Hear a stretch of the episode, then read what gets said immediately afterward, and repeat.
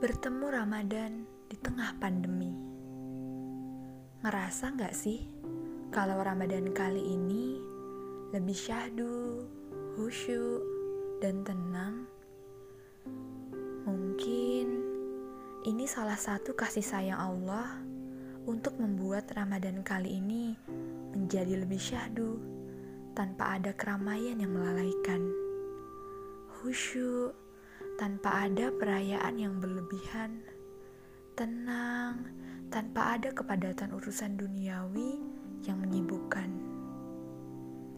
Tahun ini kita benar-benar sedang Allah ajarkan betapa mahalnya kesehatan diri dan amat berharganya sisa usia serta waktu-waktu yang bergulir masih menghampiri. Bukankah Ramadan kali ini bisa menjadi kesempatan untuk para ayah dan anak laki-laki untuk memperbaiki bacaan sholat dan Al-Quran mereka?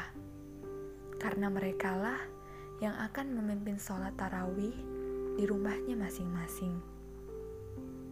Bukankah Ramadan kali ini bisa menjadi kesempatan untuk berbuka puasa bersama keluarga setiap harinya di rumah. Setelah Ramadan sebelum-sebelumnya, lebih banyak menghabiskan buka puasa di luar rumah. Berdalih reuni untuk menjaga silaturahmi, berbuntut obrolan panjang hingga tak bisa membedakan. Kita sebenarnya sedang bertanya kabar atau sedang bergibah hingga lupa bahwa waktu Isya dan Tarawih telah menanti. Bukankah dengan berbuka puasa di rumah, tak ada kata tarawih kita terlambat, kekenyangan, atau bahkan ketiduran? Bukankah dengan menjalani puasa di rumah saja mampu membuat sholat lima waktu kita menjadi lebih tepat waktu dalam menjalankannya. Tak ada alasan masih di jalan, masih ada kerjaan, atau masih ada tontonan. Bukankah Ramadan kali ini bisa membuat Al-Quran setiap waktunya dalam genggaman?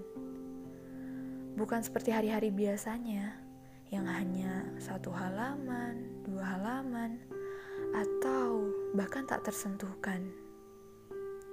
Jika begitu, lantas apa bedanya Ramadan dengan bulan lainnya? Bukankah begitu? Ramadan adalah bulan yang istimewa, sehingga tak bisa diperlakukan sebagaimana bulan-bulan lainnya. Bukankah begitu cara kita memperlakukan sesuatu yang istimewa? Dengan cara yang istimewa pula.